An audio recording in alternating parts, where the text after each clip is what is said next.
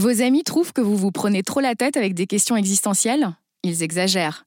Tout le monde s'interroge sur le sens de ses actes, de son job et plus largement de sa vie.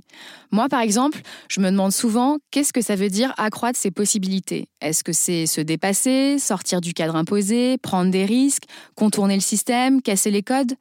Bon, je vous cache pas que c'est souvent difficile de trouver des réponses.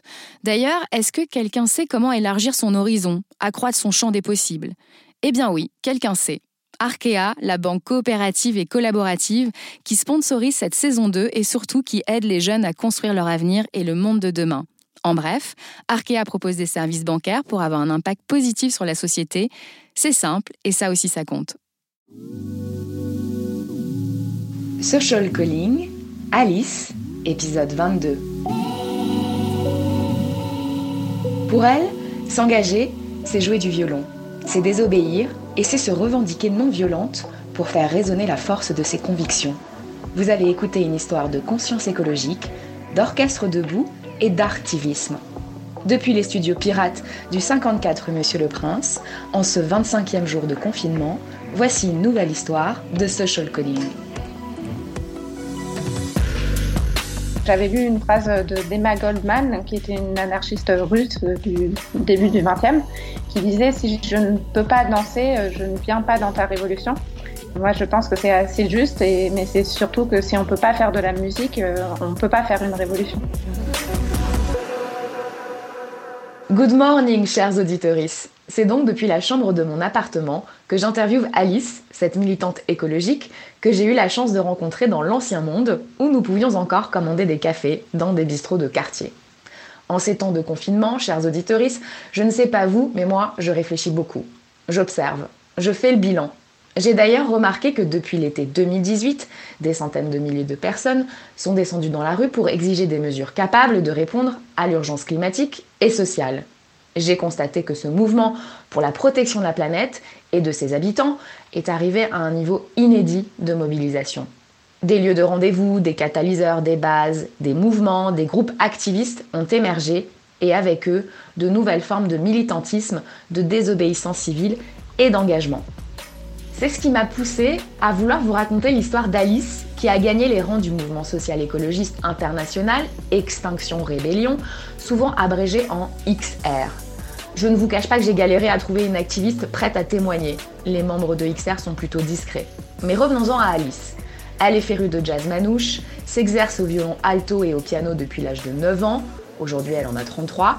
Elle est médiatrice scientifique. Elle a choisi de former les générations futures aux enjeux climatiques après une thèse en sciences et vie de la Terre.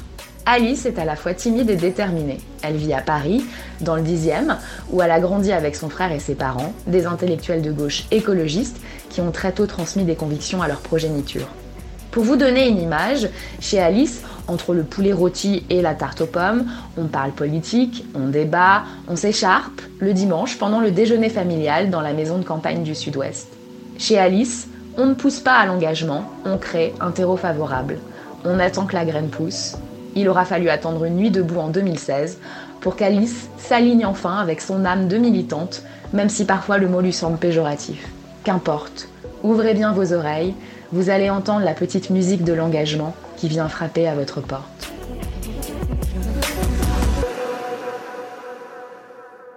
J'étais euh, dans un orchestre euh, de bons amateurs depuis trois ans qui s'appelle UT 5e et dans laquelle je suis encore. Et donc la, violoniste soliste euh, de mon orchestre m'a parlé en fait d'un nouvel orchestre qu'ils étaient en train de créer à la Nuit debout, un, orchestre qui serait assez révolutionnaire. C'est l'orchestre debout. Donc j'y suis allée et, au départ, il a fédéré 500 musiciens et chanteurs. Il y a eu énormément de public, donc environ 5000 spectateurs, et c'était assez impressionnant. En fait, on, jouait euh, la symphonie du Nouveau Monde pour euh, demander un nouveau monde et de faire accéder la musique à, tous. On a joué euh, des chansons de compositeurs révolutionnaires arrangées par les arrangeurs debout et on donnait des cours d'instruments sur la place gratuitement pour n'importe qui pour essayer de lutter contre les inégalités sociales.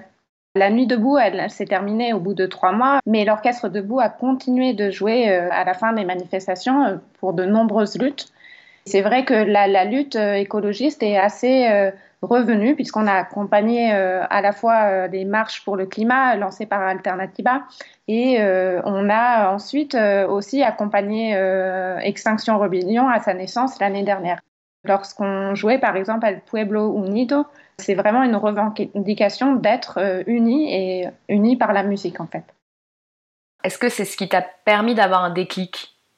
Bah, C'est ce qui m'a permis euh, de passer du côté musical à l'engagement politique et écologique. Pour faire la, révolution, nous avons besoin euh, bah, aussi de pratiques artistiques. Et ça, c'est un aspect qui est très développé euh, dans la lutte pour l'écologie, puisque la lutte pour l'écologie est souvent accompagnée d'artivisme.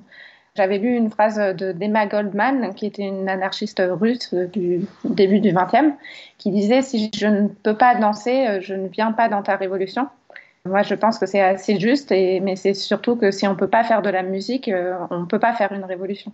Tu as gagné les rangs du mouvement social écologiste international Extinction Rebellion, souvent abrégé en XR, qui revendique l'usage de la désobéissance civile non violente. Je rappelle pour nos auditeuristes que XR a été fondé en Grande-Bretagne et a débarqué en mars 2019 en France. Pourquoi, toi, Alice, et surtout comment est-ce que tu as décidé de rejoindre ce groupe d'activistes?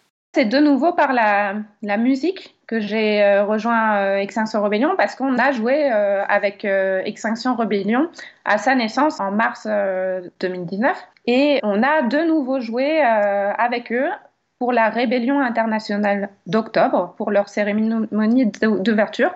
Bah, la cérémonie avait lieu à la Villette juste avant la semaine où ils ont bloqué notamment Châtelet. Et donc là, on a de nouveau joué à Châtelet avec l'orchestre de j'ai vu que dans Extinction Rebellion, il y avait euh, beaucoup cette idée euh, artistique et, écologiste. Il y a euh, aussi des clowns, il y a du théâtre, il y a beaucoup de différents arts dans une section qui s'appelle l'artivisme. Pourtant, XR est souvent jugé comme un mouvement radical par les médias, mais aussi par le public. Comment est-ce que toi tu vis ton militantisme au quotidien et est-ce que parfois ça t'arrive d'avoir peur? La radicalité est aussi quelque chose que l'on revendique, puisqu'on revendique vraiment de changer le système. C'est comme aussi Alternativa veut changer le système et pas le climat. Et nous euh, revendiquons de changer drastiquement de système. Et donc ce changement est nécessairement radical, parce qu'on ne peut pas faire de l'écologie juste en faisant du greenwashing. Par contre, nous ne sommes pas un mouvement extrémiste. On a tous des convictions écologistes, mais on n'est pas extrémiste. Ce qui me fait peur, c'est pas la radicalité. Ce qui me ferait davantage peur, euh, que ce soit dans les marches ou dans XR, euh, ce serait la possibilité euh, d'action qui soit violente. Là où j'ai certaines réticences, et ce serait de provoquer la police. Par exemple, si la police me fait une sommation de quitter un lieu, je ne vais pas forcément rester là. Contrairement à, certains militants, je ne voudrais pas rester coincé le bras dans un bloc euh, de béton comme les armlocks parce que j'ai pas envie que la police tire euh, comme ça. Et par ailleurs, euh, dans les marches pour le climat, il y avait un consensus de non-violence qui n'a pas été respecté par certains qui ont été violents et c'est pour ça qu'on nous sommes fait gazer aussi par la police.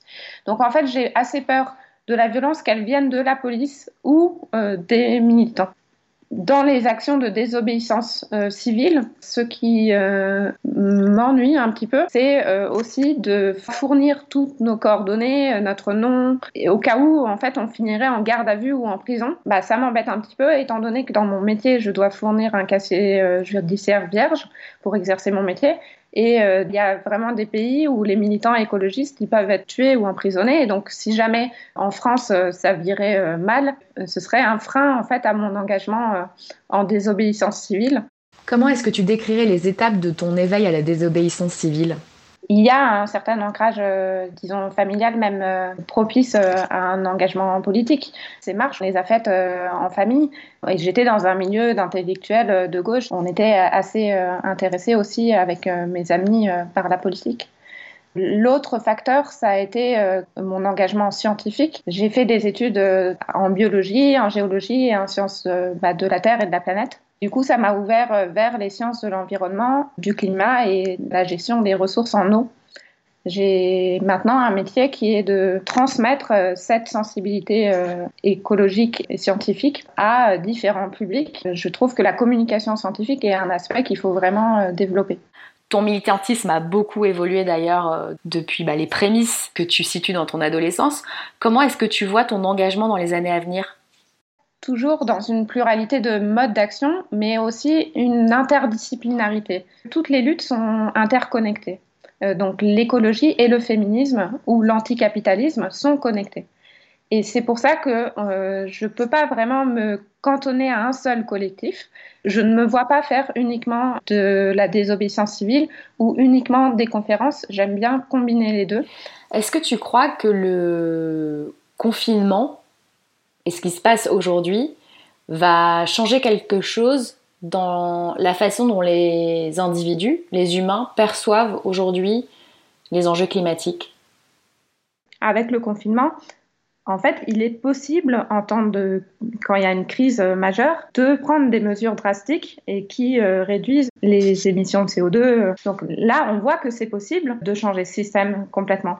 Et on aimerait que ensuite, à la fin de la crise, on en profite pour changer de système et avoir un système plus écologiste on peut espérer que, que ça va être suivi d'actes et, et que du coup, il va y avoir plus de solidarité et plus de justice sociale parce que peut-être les gens vont se rendre compte que c'est possible de le faire. Néanmoins, c'est assez dur de le faire parce que là, on va être vraiment dans la crise économique. Et ce qu'il y a, c'est que l'écologie qu'on demande à Extinction Rébellion, elle, s'accompagne d'une décroissance. Et euh, ça, je ne sais pas qui est prêt à assumer ça. Il y a peut-être des gens qui ne sont pas prêts à assumer ça.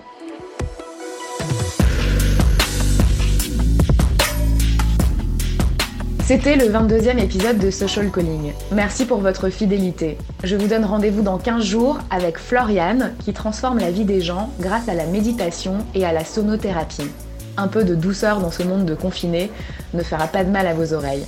Les miennes se tiennent prêtes à entendre vos histoires de social calling. Écrivez-moi à l'adresse callingsocial à gmail.com. Partagez toutes les initiatives en ces temps de confinement. Vos messages sont précieux et nous permettent de documenter le patrimoine historique de l'engagement qui prend un nouvel élan à la lumière de ce que nous vivons actuellement. À dans 15 jours et surtout, restez chez vous, prenez soin de vous.